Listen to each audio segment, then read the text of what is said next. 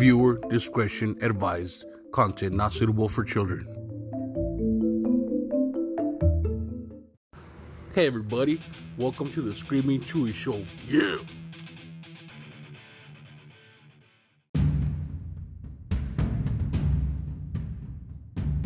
September 20th, 2019. I think we all remember what was supposed to happen that day. I mean, you should. That was like a fucking month ago, dude. Come on. Anywho. Storm Area 51. Or Raid Area 51. Right? The huge event. Everybody went alien crazy. All the memes fucking exploded. Pretty funny ones. But, yeah. September 20th came along and it was a huge fucking disappointment. Now... what do you mean, a huge disappointment, Chewy? What are you talking about? You wanted to see people get murdered? Well, not exactly. I mean, I didn't wish for that to happen. I don't want anybody to get murdered.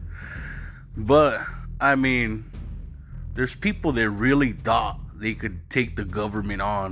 Like, for real. I joined one of those pages on Facebook, and there's people that are like, yeah, you guys ready? We're going to overthrow the government. And I was like, dude, you're going to fucking die, bro. It's not that easy, man. And they're like, there's going to be thousands of us. They can't kill us all. And I'm like, yeah, they can. Our government is trained for that, bro. They just fucking throw a drone and drop a fucking cluster bomb. Boom, there goes... half of your thousands or whatever the fuck. You know what I mean? Shit, throw like 3 drones out there. Fuck, dude. But, you know, these people were like fucking lemmings just following each other off a fucking cliff, bro. Oh my god. You know, and don't get me wrong, alright? I'm not evil like that. I don't want to see people die. But, like, if you're fucking stupid enough to, like... do something that's gonna kill you, and you should have the common sense and common knowledge to know that, and you like ignore that, then I ain't gonna stop you, bro. Go ahead. You wanna fucking drink bleach? Remember people used to do that shit to fucking get clean for a drug test? They'd be like, yeah bro, I'll drink a cap of bleach. I'm like, what the fuck, dude? You're fucking stupid, bro. Or they'll be like, yeah, I get a cap of bleach and I pour in a glass of milk. It makes it taste better. And I'm like, I seriously doubt that, bro. It's fucking bleach. But hey, would it make the milk whiter? Now that's a question. Or another stupid thing. Remember the fucking fire challenge? Yes, the fire challenge. If you haven't seen it, look it up on YouTube, bro. It's these fucking idiots that, oh my god, they would light themselves on fire, yes, literally, and record it, put it on YouTube. Lots of them thought, you know, they were smart and they do it in the bathroom, right? And they pour rubbing alcohol all over themselves and light it. Instantly, you're on fucking fire, dude. Yeah. And, yeah, they just panic, and they don't even fucking turn the water on. Like, somebody else has to run in there and put the fire out, or their shorts or boxers light on fire, because they do it shirtless. And so they're, like, fucking running around, rolling on the ground and shit, you know what I mean? Like, fucking idiots, bro. So, yeah. I'll get a little bit more into of America's stupidity, maybe shit you forgot about, you know, like the hot water challenge. Yeah, you could imagine that. But yeah, back to the raid. Huge fucking disappointment. But you know what's fucking crazy? What's going on right now in Culiacan, Mexico? Yeah, now that is a fucking raid. That shit is crazy. For those of you who are not aware of what's going on, let me fill you in a little bit. News time. In February earlier this year. El Chapo, for those of you who don't know who El Chapo is, he's a fucking huge fucking drug dealer that escaped, actually, in a Mexican prison, right? They had a fucking tunnel made for him. He just fucking... yeah, I don't know if he had a fucking poster covering a fucking hole he made with a spoon and shit. I don't know, but... yeah, he fucking escaped through a tunnel. He was caught. I believe the U.S. government has possession of him now. He's doing a life sentence, but I believe he's got to do 30 years first in the United States. So, yeah, we caught a huge fucking drug dealer, right? Drug lord, El Chapo Guzman. Well, his son was apprehended in February by the Mexican government. And the cartel's not very fucking happy about that. They're raising hell right now. There lots of, you know, there's a few Mexican cops dead. They were in a firefight.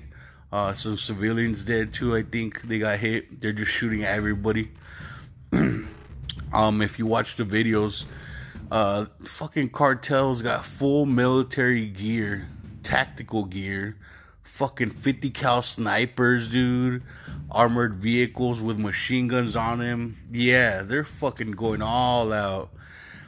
And the Mexican government, the guys they had there at the building or whatever, I don't know if they're holding El Chapo's son right there or something, but yeah, they got in a huge firefight with the cartel, and the cartel has more gunmen and more gear than them. They're being overwhelmed right now by the cartel. So it's not looking good. It's fucking gruesome, very graphic images if you look it up. So the reason I brought that up is now that is a fucking raid. So guys, next year, when you want to bring up that Storm Area 51 shit again, do some homework, yo. Learn from the cartel. Now, I'm just saying, just some friendly advice, all right? I'm not advocating anybody to go and fucking storm a fucking military base that's heavily protected, or any government base, or go shoot up any place at all. I'm not condoning that. But I'm just saying, if you did... learn from the motherfucking cartel, yo.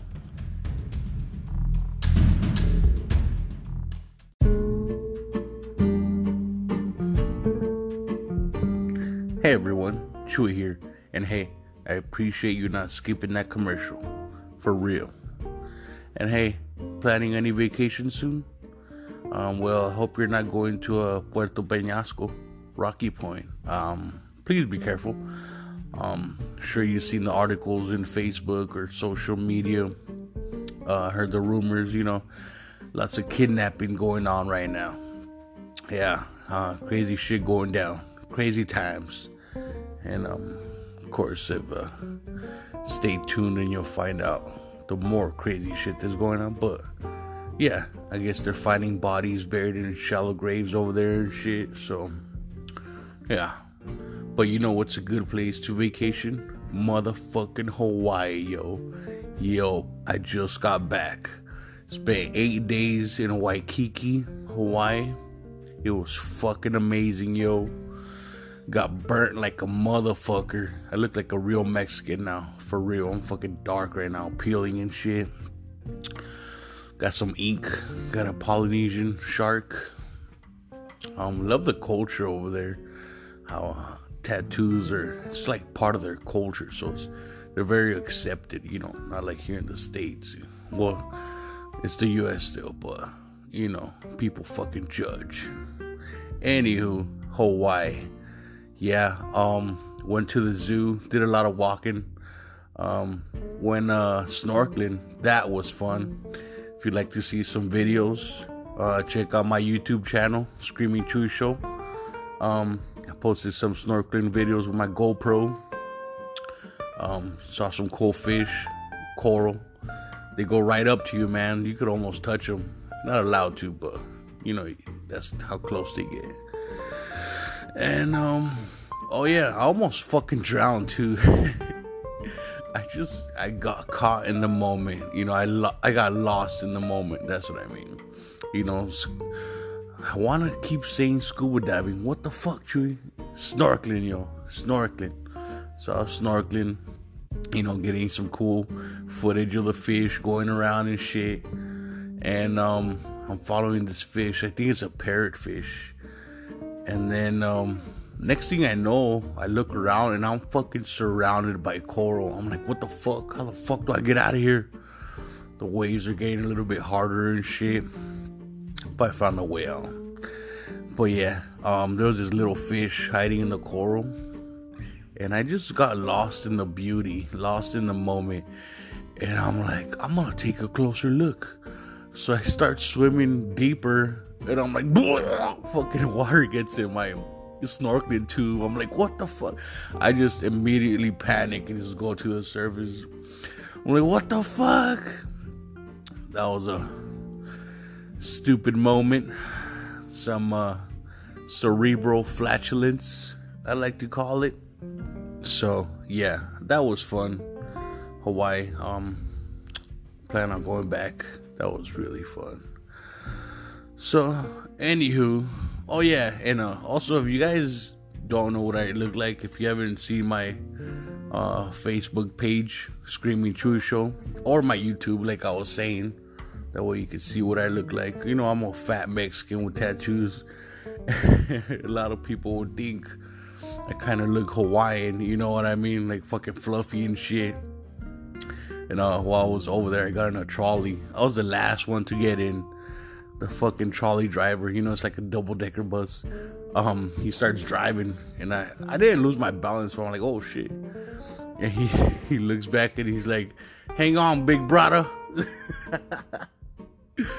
Yeah, everybody will calls you brother. But, yeah, I guess a popular thing over there to say if you're excited is, yeah, you. And I guess another one is, you know, like Roger, got it. But they say Raja. R-A-J-A, Raja. Or just Raj. Just in case you go over there and you want to be cool. But yeah, don't go over there trying to say brada. I mean, they'll probably be like, dude, shut the fuck up. So, yeah. Check out my YouTube. Subscribe. And you'll see some beautiful fish. You see me swimming. So, back to the crazy shit, yo. What's going on in freaking Mexico? And before I get to that, let me get to a little backstory of the Cartel de Sinaloa.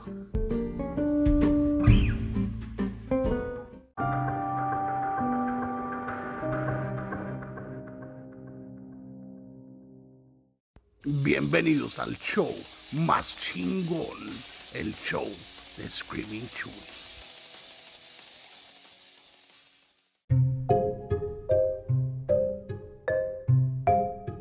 Bienvenidos al show de Screaming Chewy, el show de Chewy gritando. No se oye bien en español, ¿verdad? Soy bien raro. Bien raro. Pero ya sé que casi no hago, you know, episodios en español, pero la verdad soy bien pocho a veces. Se me olvidan unas palabras en español. Hablo como todo spanglish acá. Pero voy a tratar, ¿ok? Voy a hacer más en español. Ahí para que vean, ¿ok? Pero amigos y familia de México, mucho cuidado, por favor. Las noticias, ha visto muchas locuras del cartel y toda esa madre, pero balacieras y todo. Cuidado, por favor. Ojalá que todo esté bien. You know, pero, you know, todo es igual. Aquí Estados Unidos también está igual, pura balaciera. Todos se matan ahí en las escuelas, hasta el pinche cine ahí. Matan gente viendo Batman ahí. Pinche locos a la verga. So, mucho cuidado y saludos, eh. Alright. So, the Sinaloa Cartel. They are the ones that you've seen in the news in Culiacan, Mexico, fighting the government. And they actually successfully overtook the government and took control of the town. So yeah, before I get into all the details, I'll go into the little backstory, just so you know some info, right, before we dive into here. And if you're not familiar with the cartel, there's many, I'm pretty sure you've probably seen them, but there's many videos out there of beheadings, torture. I seen some on bestscore.com. Yeah, I mean, I'm warning you, for real, man, that shit is not for the faint of heart. There's some fucking horrible, cold-blooded human beings out there, man. There's some monsters out there. And I'll get into that in my Halloween episode. I'll talk about the real monsters out there in the world and the cruelty and the evil that goes on. But if you're curious, yeah, go there. I'm not promoting it. And if your kids are listening, or if you're under 18 and you're listening to this, what the fuck are you doing, man? Go play Fortnite, fool. Don't listen to this shit, man. It's fucking horrible. Do not go to that website that I said. Then you tell your parents, oh, I heard it, Screaming Chewy Show. They're like, what? That motherfucker. Nope. I don't want no fucking negative backlash. Turn it off right now. Anywho, yes. I seen... Alright, so I'm going to describe some pretty graphic shit. So if you're sensitive to it, fast forward to like 2 minutes from now. Alright, cool? So, you know, I'm pretty sure you guys seen the beheadings with a knife.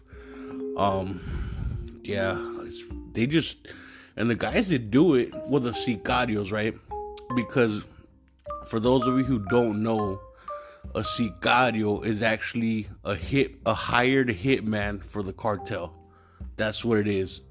Okay, so he don't even have to be Mexican. In fact, a lot of them are. They're ex-U.S. military, if you didn't know. Anywho, you know, they just do it like nothing, bro. Like they're skinning a buck. Just start fucking going at the dude's neck. Just start hacking and shit.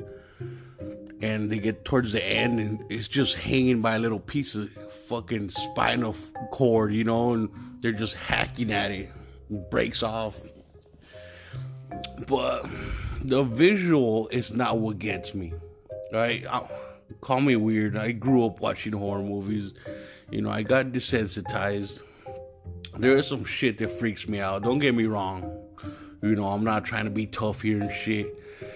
But what gets me is the fucking sound, man. Oh my god. If somebody shows me a video like that or something, I have to fucking put the sound down, because the fucking noises human beings make when they're dying, oh, gives me the chills, dude. I can't.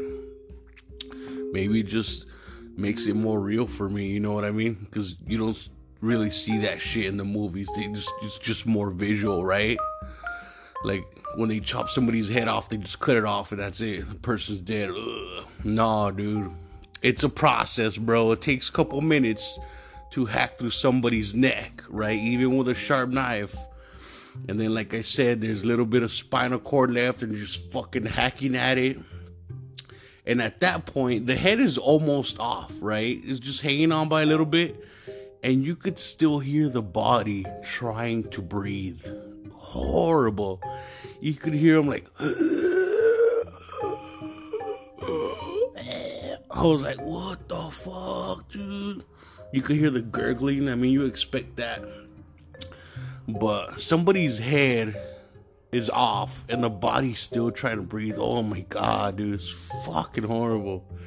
And of course, there's other ones where he chopped this dude's head off with a chainsaw. I think he was the lucky one. Even though that's the most brutal and shit and scary, but it was quick, right? And, yeah... You know, there's you see this shit on fucking Facebook, yo. Yeah, you can't show titties on Facebook or even say a bad word and they block you and shit or censor it. But you can see fucking beheadings and accidents and people dying on Facebook. The fuck, dude? Get your shit together, man. Anywho, I think it shows you a little bit of reality, right? Of the real world. There's some fucked up ass shit out there. And like I was saying, there's also, you know, some of those people might have been innocent people. I don't know. I'm assuming most of them are snitches or rival cartel gangs, right? Because if they come across another rival, first thing they do is beat the fuck out of him. Then they turn on the camera, torture him and kill him, and send it to their boss or their gang, or just put it out there. Because what they want to do is, they don't want their rival gang to keep recruiting more, right? You want to stop them from getting more numbers. So people see that and they're like, I ain't fucking joining that shit. Fuck that, you know? So they get very creative with the torture methods, right? Like they'll slit a big ass cut in your arm and stick an air hose, you know, connected to an air compressor in there, and fucking inflates it, and it separates your skin from your muscle. So they just skin you alive, yo. You know, chop your limbs off while you're still alive. Peel your face off. Yeah. So anywho, that got dark real quick, huh? It's not even fucking Halloween yet, yo. And I'm already making you cringe. You're gonna have nightmares of this shit, yo. My bad. But hey, I put a warning in the beginning of every episode. Even though I kind of fucked up, I feel so fucking stupid, dude. I put viewer discretion advised. Then I realized there's no fucking viewers. People are listening to this shit. What the fuck, Chewy? What a fucking idiot. Should I change it, guys? You think? I mean, it's on every episode so far. So you think it's like, you know, should I just go with it and keep it, or should I change it to listener discretion? Right? Okay. Let me know. Hit me up, man. Screaming Chewy Show or screamingchewy@gmail.com. Let me know. I'm curious. I love you guys' feedback, though. You know. Good or bad, you know, I love it when you guys message me and just tell me about the show, like, oh, I really love this episode, this and that, or, you know, even some constructive criticism. I love it, because I'm doing this for you guys. So I know I'm going off topic, just fucking rambling. You're like, what the fuck, Chewy? Get to the fucking cartel shit already, yo. I want to know their history. Well, you ready? Here's a little history of the Cartel de Sinaloa.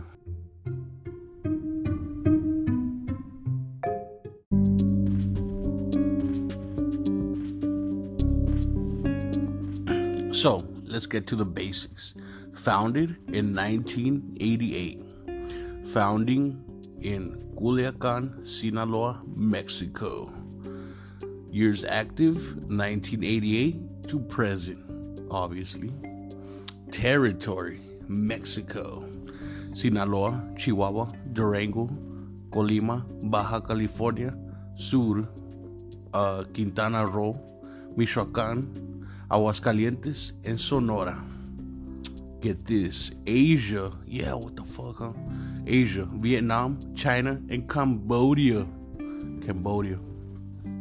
Latin America, Guatemala, Honduras, El Salvador, Costa Rica, Panama, Nicaragua, Colombia, Peru, Chile, Brazil, Argentina, Ecuador, and Venezuela. Damn. Here's a kicker. United States, yo. Hey, let me know if you live in one of these, right? Because I sure do. In fact, I live in the first one. Arizona.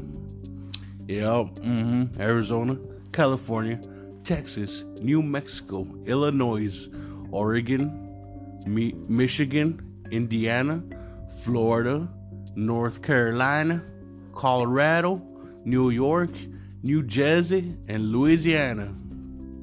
Damn, huh? Which one do you live in, huh? Let me know.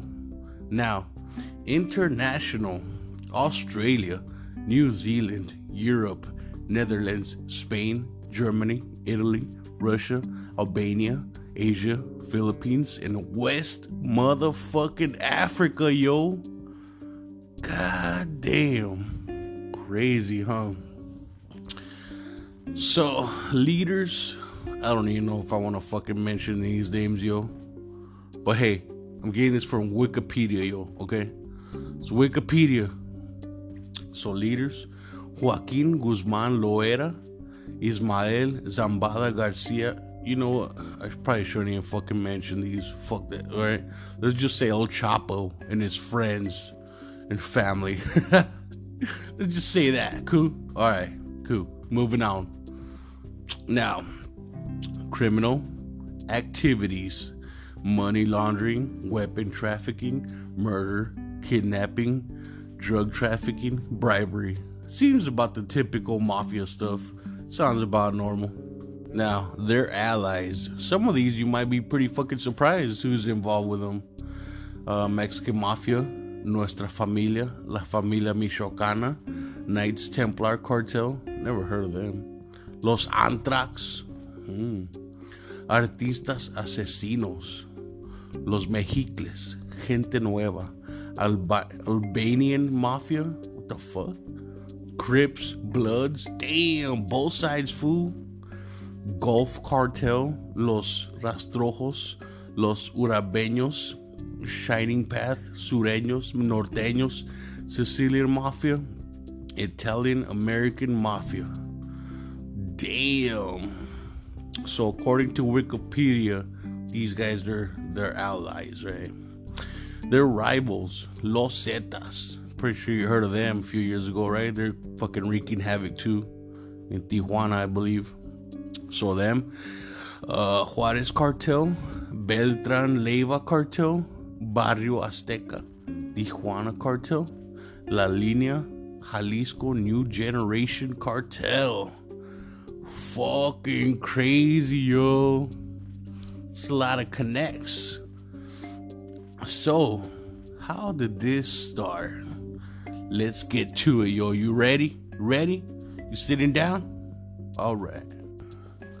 The Sinaloa Cartel, Cartel de Sinaloa, also known as the Guzman Loera Organization, because he's the big shot, yo. He's the OG. And the Pacific Cartel, the Federation, and the Blood Alliance. I guess those are their other names.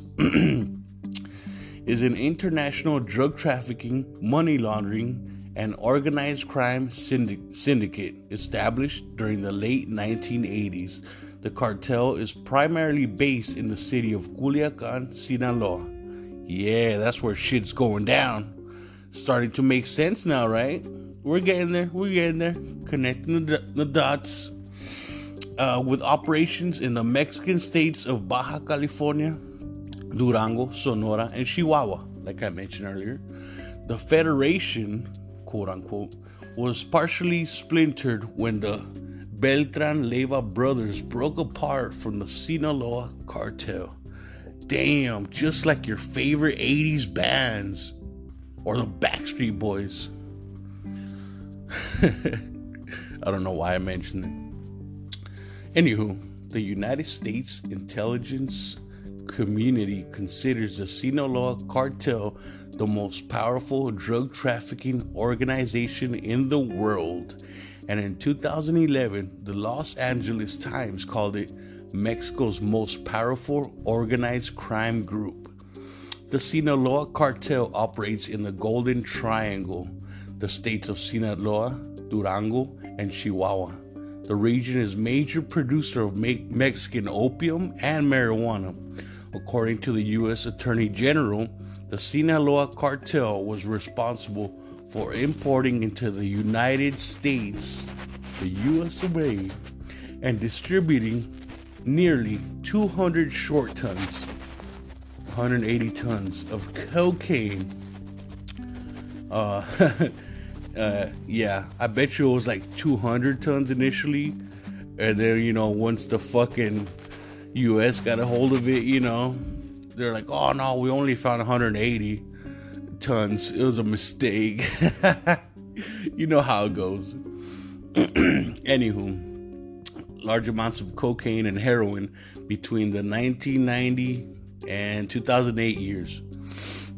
According to the National Drug Intelligence Center within the U.S., the Sinaloa Cartel is primarily involved in the distribution of cocaine, heroin, methamphetamine, marijuana, and MDMA. It is also the majority supplier of illicit fentanyl to North America. For those of you who don't know what fentanyl is, it's a pretty fucked up shit. It's killing a lot of people right now. As of 2017, the Sinaloa Cartel is the most active drug cartel involved in smuggling illicit drugs into the United States, trafficking them through the United States. After the arrest of Joaquin El Chapo Guzman, the cartel is now headed or led by Ismael Zambada Garcia, aka El Mayo, and Guzman's sons, Alfredo Guzman Salazar and Ivan Arquivaldo Salazar. Damn. Honestly, I don't even fucking feel comfortable saying these names, yo. If I go missing, you know why, man. I'm doing this shit for you guys. So, a little bit of background here. Pedro Aviles Perez was a pioneer drug lord in the Mexican state of Sinaloa in the late 1960s. He is considered to be the first generation of Mexican drug smugglers of marijuana who marked the birth of large-scale Mexican drug trafficking. The old motherfucking G right here, yo. He also pioneered the use of aircraft to smuggle drugs to the United States. Oh shit, distribution widened right there. Alright, spread that shit out more. Now, second generation Sinaloan traffickers such as Rafael Caro Quintero, Ernesto Fonseca Carrillo, and Miguel Angel Felix Gallardo, and Aviles Perez, nephew Joaquin Chapo Guzman, would claim they learned all they knew about the narcotraficantes while serving in the Aviles organization. Miguel Angel Felix Gallardo, who eventually founded the Guadalajara cartel, was arrested in 1989, and while incarcerated, he remained one of Mexico's major traffickers, maintaining contact with his organization via mobile phone until he was transferred to a new maximum security prison in the 1990s. At this point, his nephews, the Arellano Felix brothers, left and created their own organization, which came to be known as the Tijuana Cartel. Oh shit, which are now rivals of the Sinaloa Cartel, if you remember. While the Sinaloa Cartel continued to be run by former lieutenants Héctor Luis Palma Salazar and Adrián Gómez González and Joaquin Guzman Loera, El Chapo.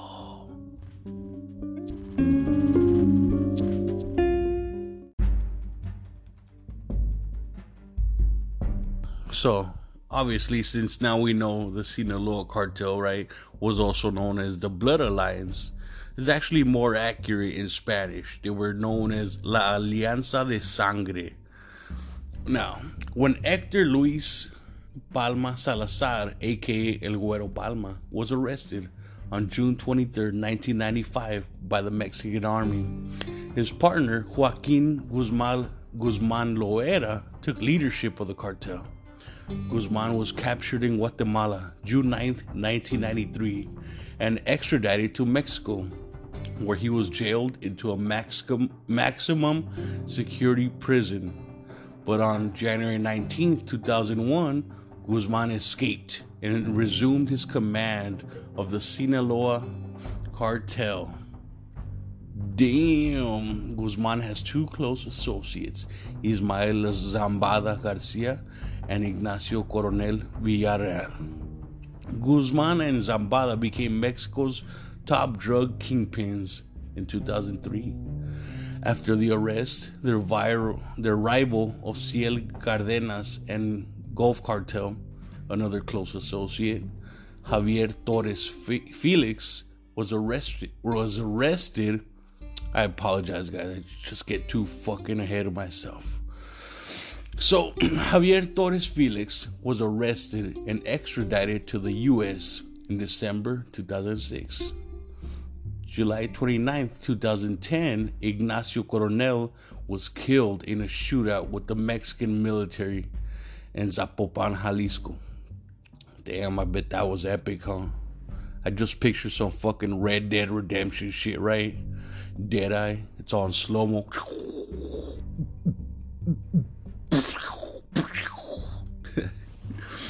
Anywho, so Guzman was captured on February 22nd, 2014, overnight by American and Mexican authorities. Pretty sure you guys remember that shit, right? July 11th, 2015, he escaped from the Federal Social Readaptation Center, number 1, a maximum security prison in the state of Mexico, through a tunnel in his prison cell. Yep, pretty sure you guys remember, right? Chapo, quote unquote, escaped a Mexican prison. There was a whole elaborate tunnel system and shit dug straight to his fucking cell. Crazy, right? Damn, that was 2015. It didn't seem that long ago. Fuck, man. So, Guzman resumed his command after he escaped, right, of the Sinaloa cartel. But on January 8th, 2016, Guzman was captured again during a raid on a home in the city of Los Mochis, in Guzman's home state of Sinaloa, with the arrest of Joaquin Guzman Loera, El Chapo. Ismael Zambada will most likely assume leadership of the Sinaloa cartel. Damn, so he's the big dog now, right?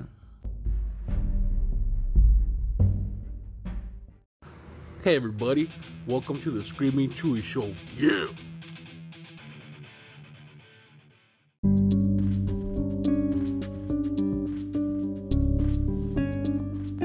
And as I mentioned before, the Sinaloa cartel has been mentioned as the world's most powerful cartel. So, let's break that down a little bit, alright? The Sinaloa cartel has a presence in 17 of the 31 Mexican states, with important centers in Mexico City, Tepic, Toluca, Zacatecas, Guadalajara, and most of the state of Sinaloa. Yeah, that's right. So the shit going down in Culiacan, it's not a surprise anymore, right?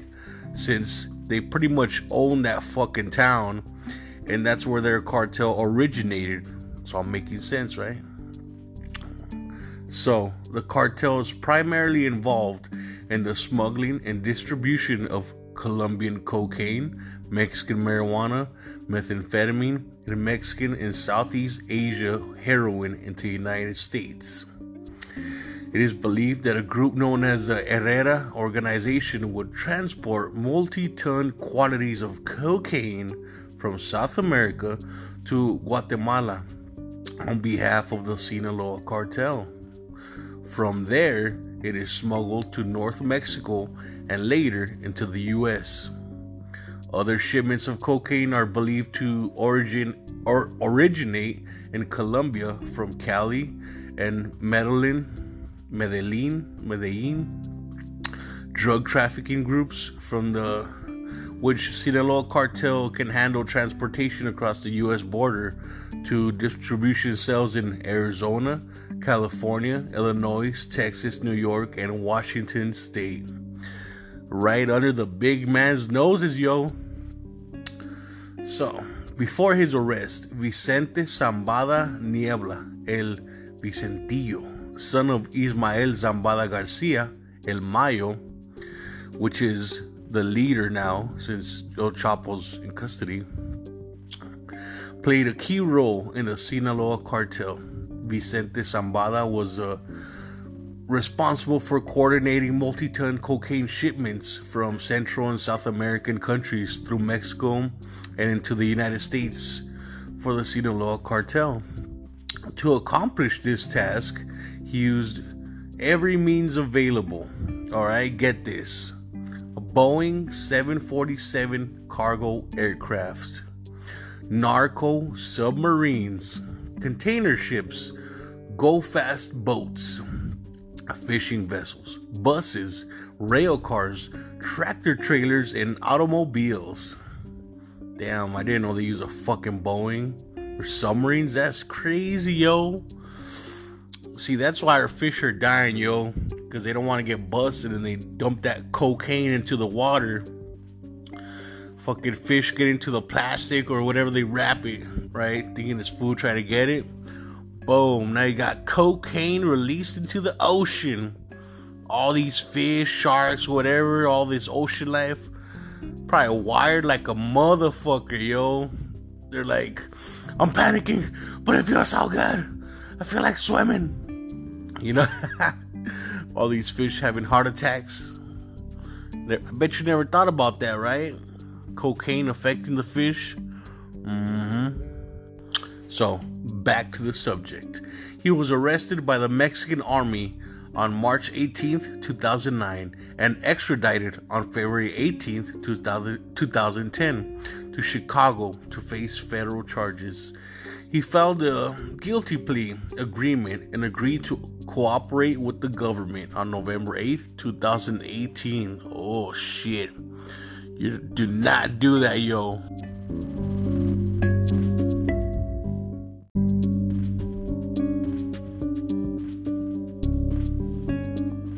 In the late 1980s, the United States Drug Enforcement Administration, the DEA, believed the Sinaloa Cartel was the largest drug trafficking organization operating in Mexico. Oh shit, DEA don't like that, yo.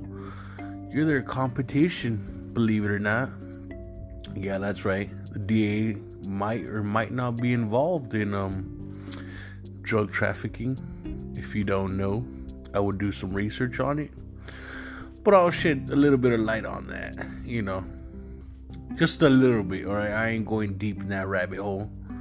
Fucking, you know what happens. You see those celebrities that are quote unquote suicided or car accident.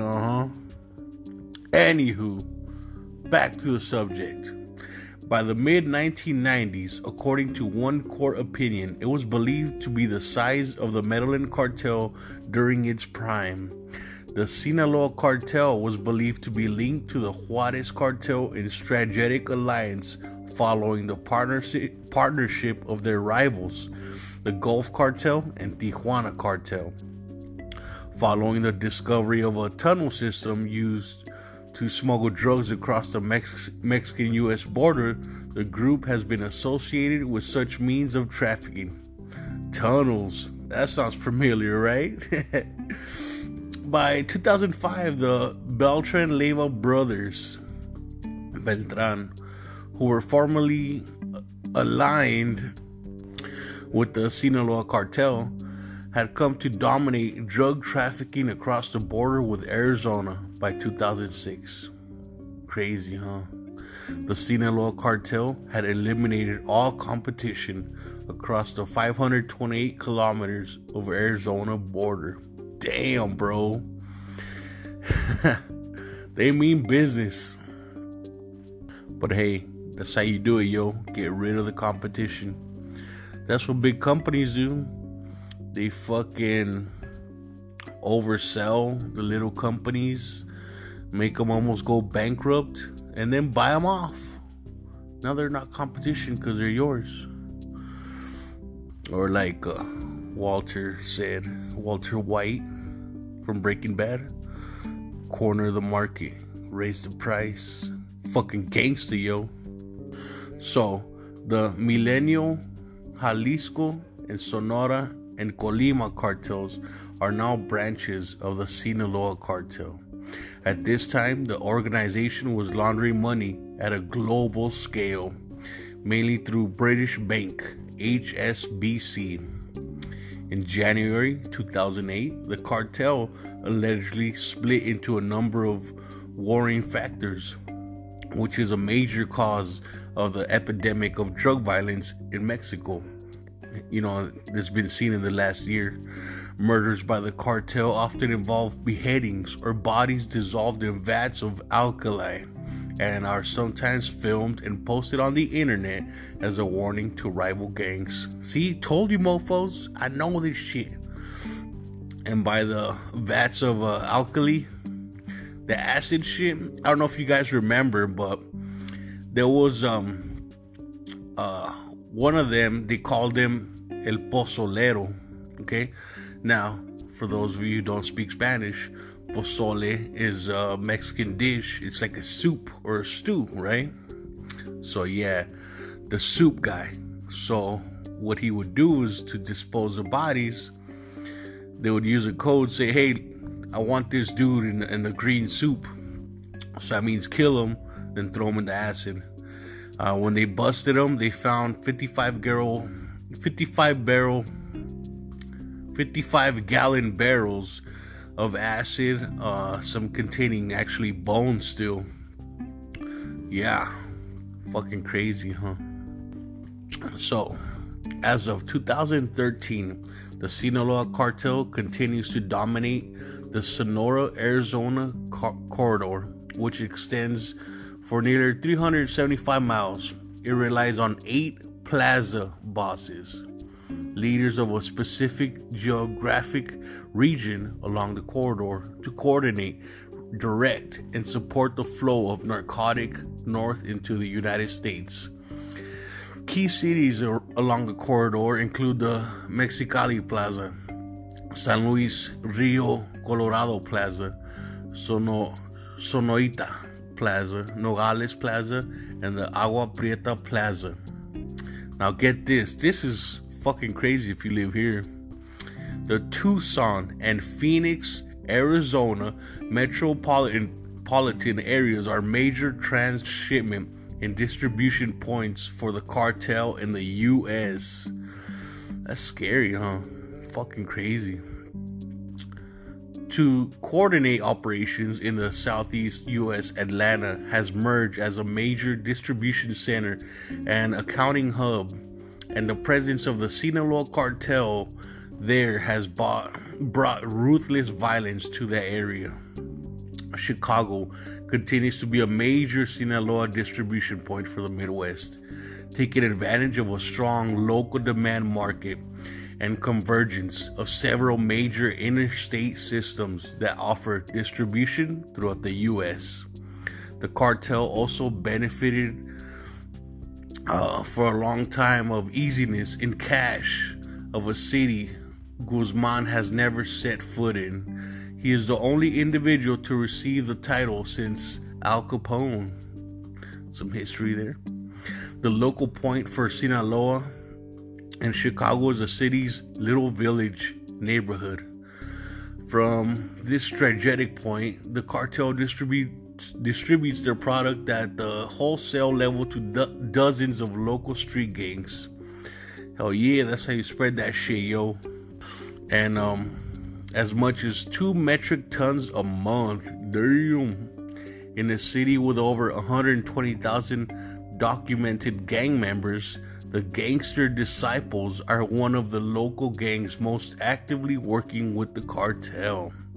The cartel's attempts to control the Chicago drug market have brought them into direct conflict with other Chicago gangs, including the Black Peace Stones, Vice Lords, and Black Disciples, resulting in an increased violence in the city. The Sinaloa cartel has operations in the Philippines as a transshipment point of drug smuggling in the United States.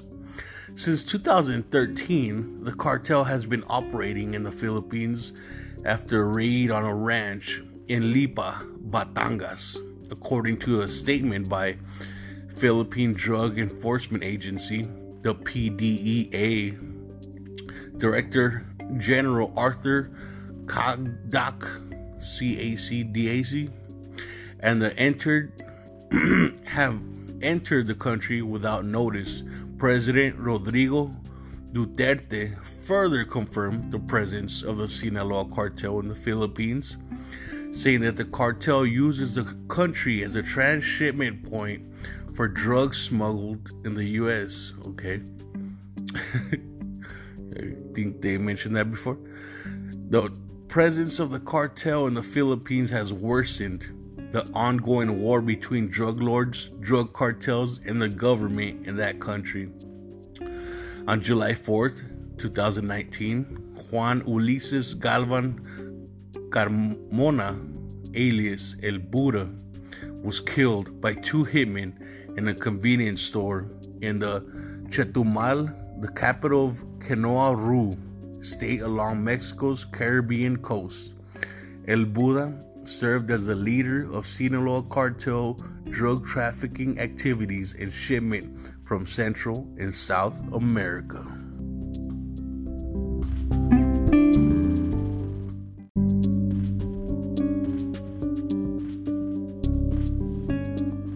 And here's some interesting facts.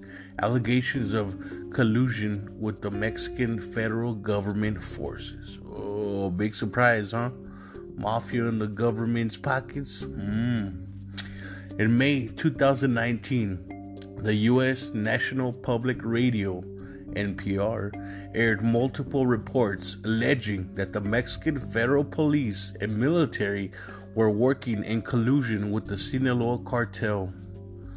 In particular, the report claimed that the government was helping the Sinaloa cartel to take control of the Juarez Valley area and destroying other cartels, especially the Juarez Cartel. NPR's reporters interviewed dozens of officials and ordinary people for the journalistic investigation.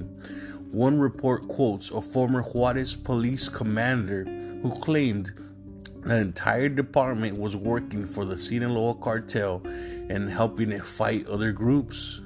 He also claimed that the Sinaloa cartel had bribed the military. Also quoted was a Mexican reporter who claimed hearing numerous times for the public that the military had been involved in murders. Other source in the story was that the U.S. trial Manuel Fierro Mendez, an ex-Juarez police captain who admitted to working with the Sinaloa cartel. He claimed that the Sinaloa cartel influenced the Mexican government and military in order to gain control of the region.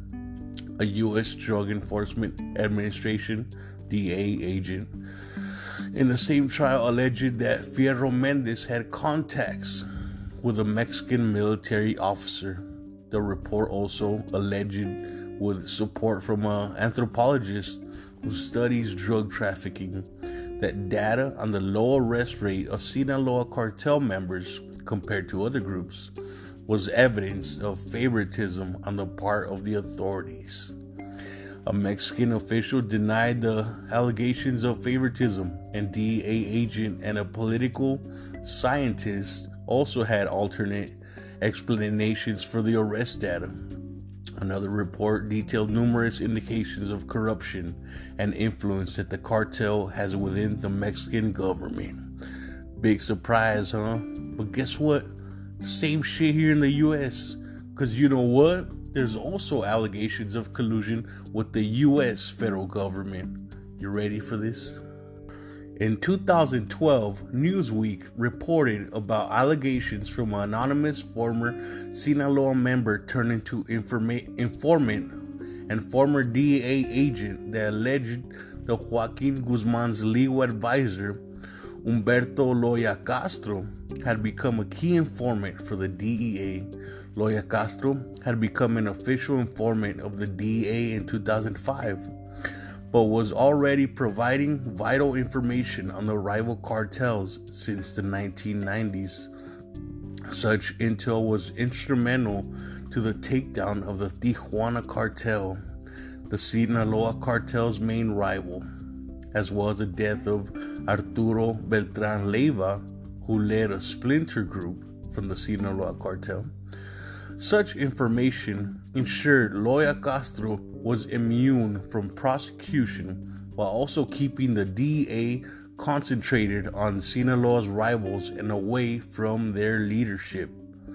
Such allegations were confirmed by court documents obtained by El Universal during their investigation of collaboration with top officials from the Sinaloa cartel. According to court documents, the DEA had struck agreements with the cartel's leadership that would ensure that they would be immune from extradition and prosecution in the U.S. and would avoid disrupting the cartel's drug operation in exchange for intelligence, which could be used against other drug cartels.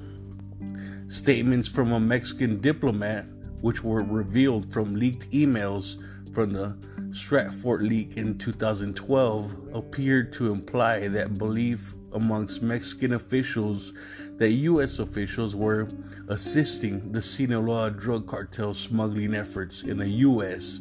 and were protecting the cartel while attacking its rivals, in an attempt to lower the violence between Mexican drug cartels.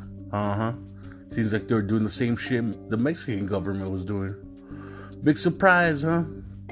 So, this was backed up by information provided by Mexican foreign agent, codename MX1. The allegation that U.S. officials were controlling the drug trade through Mexico was perpetrated by the former spokesman of the state of Chihuahua, Guillermo Terrazas Villanueva. In March 2015, BBC TV program This World broadcast an episode entitled Secrets of Mexico's Drug War, which reported on the U.S. government's Bureau of Alcohol, Tobacco, Firearms, and Explosives operating fast and furious, which had allowed licensed firearms dealers to sell weapons to illegal buyers, acting on behalf of Mexican drug cartel leaders, in particular the Sinaloa cartel.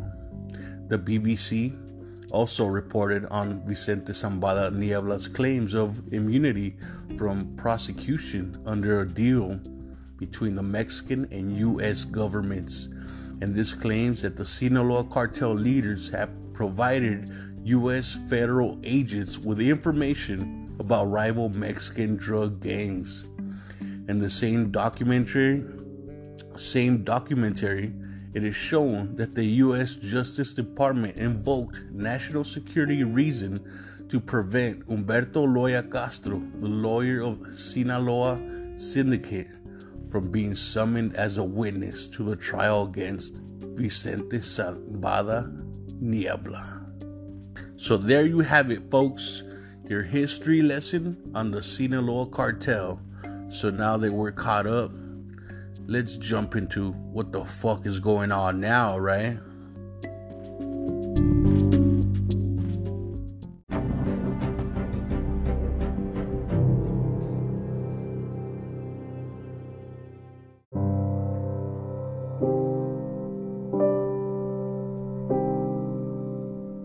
So here's how it went down, yo.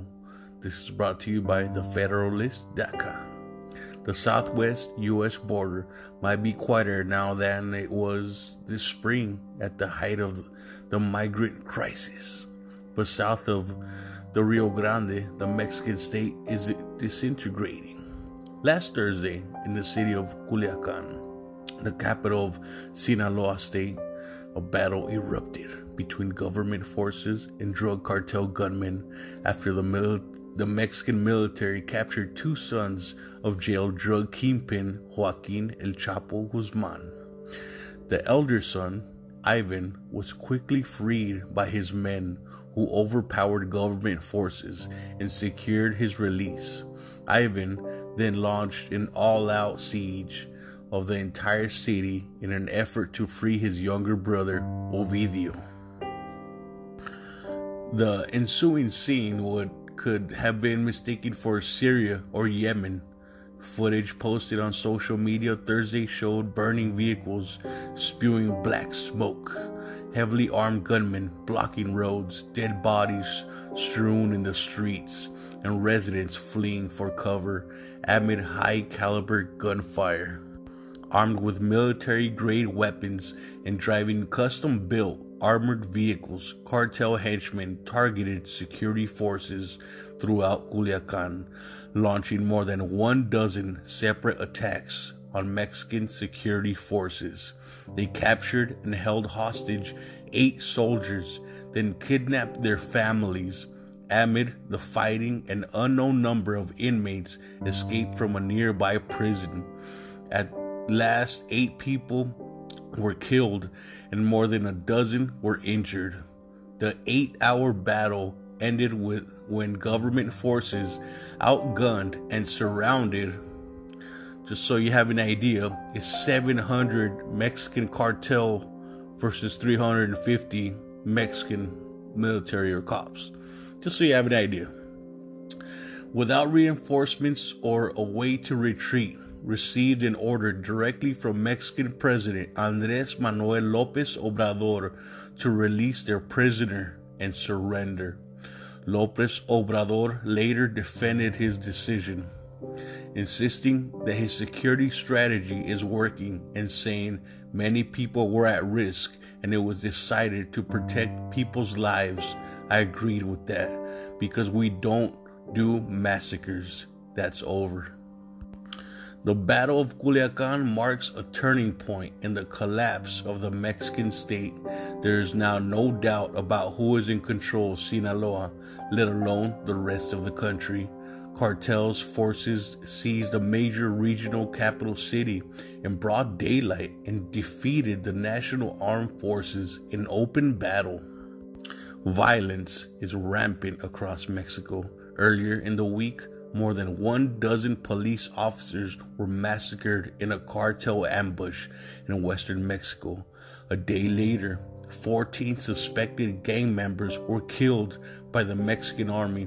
Homicides in Mexico this year are on track to surpass last year's record total, more than 29,000. Understand that the fighting in Culiacan is not just another episode in the drug war, nor it is merely an incident of organized crime. What's happening in Mexico right now is more like an insurgency. Yes, drug trafficking is one of the things cartels do, but it doesn't nearly describe what they are or what role they're playing in the disintegration of civil society in Mexico. Indeed, over the past decade, cartel have diversified their economic activities to include everything from oil and gas production to industrial agriculture to offshore commercial fishing. So, in other words, it's fair to say that Mexico is now on a trajectory to become a vast gangland governed by more than warlordism than by the state. The last time this happened was a century ago, during the decade-long Mexican Revolution, which eventually triggered the invasion and occupation of northern Mexico in 1916 by the U.S. Army, including the mobilization of the entire National Guard and call for volunteers before it was over. U.S. forces attacked and occupied Nogales, Sonora in 1918 and Ciudad Juarez. Historically, insurgent and secessionist movements have bedeviled Mexico from its very beginnings. Civil wars and rebellions were endemic in Mexico throughout much of the 19th century, ceasing only in the Porfiriato and resuming with its collapse in 1910. What's different today is that Mexico, despite its corrupt and incompetent government, has a rising middle class and growing economy. Unlike the Mexican state, the Mexican people have shown themselves to be more than capable of industrials and liberal self-government. Not just in the success of millions of them have achieved in the United States, but also in the success of local governments throughout the country. set against the Mexican people is a Mexican state incapable of governing and a cartel insurgency that now controls vast swaths of both territory and industry. President López Obrador will not push back on the cartels. He has never said a bad word about El Chapo or the Sinaloa cartel, and even campaigned for cartel amnesty in 2017. But he does have a long history of associating his political rivals with organized crime. He has said he was to tackle the root causes of crime and violence, which he has said are poverty and lack of opportunity, and campaigned for president on slogans such as hugs, not gunshots, and you can't fight fire with fire. In short, López Obrador is not the man to rescue Mexico from the unfolding crisis. The idea that a nation of 120 million people with whom the United States shares 2,000-mile border and ever-increasing economic ties might spiral into collapse has not seriously occurred to the American people. We've had a century of relative peace on our southeast border, and aside from dealing with an occasional surge of illegal immigration, we have assumed that it will continue. It will not. Culiacan should be a wake-up call that the war now underway in Mexico will not stay there, and that we better start thinking about what that will mean for America. If you ask me, okay, so about that article, I mean, I think their government is corrupt. I mean, obviously, but ours is just as corrupt, yo. It's just not as obvious. People deny it and they defend their government like your government loves you and shit. Anywho, where was I going with this? Oh yeah, so get this. So, I haven't looked it up. I don't know if it's actual fact, but there are many rumors that many of the cartel soldiers are ex-U.S. military, which would make sense because there was a lot of ISIS that were ex-U.S. military. Big surprise, right? Also, there are rumors that their guns came from us. Their serial numbers matched guns that we left in Iraq or other wars. We just fucking... It's easier to just leave the guns and buy new ones than to transport them. If you ever seen Lord of War. So, check this out. This is just my theory, right? And it's out there, all right? I know. What if this whole shit was, you know, started by the government? What if, like, the government sent some of our soldiers, you know, and involved in with the cartel to start a fucking war, to scare people, to build that fucking wall, right? Because I don't know, a lot of people are gonna get mad and disagree with me, but whatever. You know, Trump's having trouble getting that money or getting people to agree with him to build that huge expensive wall. He's just gonna waste fucking money because I don't know if you're paying attention, they build tunnels. Anywho, this is a perfect opportunity to scare more people into agreeing with him, right? And that's what the government does. They use scare tactics, just like religion. They love using that. They love scaring you, because when you're scared, you're more likely to agree with them, right? Because they're like, oh, don't worry, we'll help you. Just, you know, agree with me, listen to me, obey me, right? For a couple examples, you know, I don't know if you guys believe about the conspiracy of 9/11, right? That the government was involved. Well, if you don't, I'd suggest do some research and look that up, and look up Operation Northwoods, yeah, because you might connect some dots there, all right? So, Operation Northwoods was a proposed false flag operation. Now, what pretty much happened was in 1962, when, you know, we're like fucking bumping heads with Cuba and shit, right? What the government allegedly did, they committed acts of terrorism against American civilians and military targets using planes, yo. And they blamed that on Cuba. And people believed them. So everybody jumped on the hate train and they're like, yeah, fuck Cuba. And they agree more with the government. And that's how they got people to agree with them. And so they could do whatever they want, right? Sounds familiar, right? Using planes, acts of terrorism, then blame it on another country. Almost like, you know, something happened with the Twin Towers, and allegedly it was another terrorist from another country, and everybody agreed, pretty much gave the government a go to Iraq, right? And give them some freedom, yo, while we take their oil. Anywho, you don't have to believe me.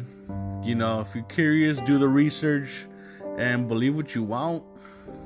Anywho, be very, very careful, people. There's some crazy shit going on. If you travel, stick together. Don't wander alone with a stranger. Who knows, right? Might lure you somewhere and take your freaking organs or some shit.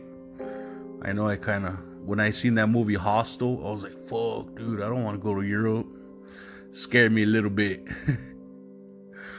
Anywho, yo, I hope you really liked this episode. So don't forget to subscribe or favorite. And thanks. Later.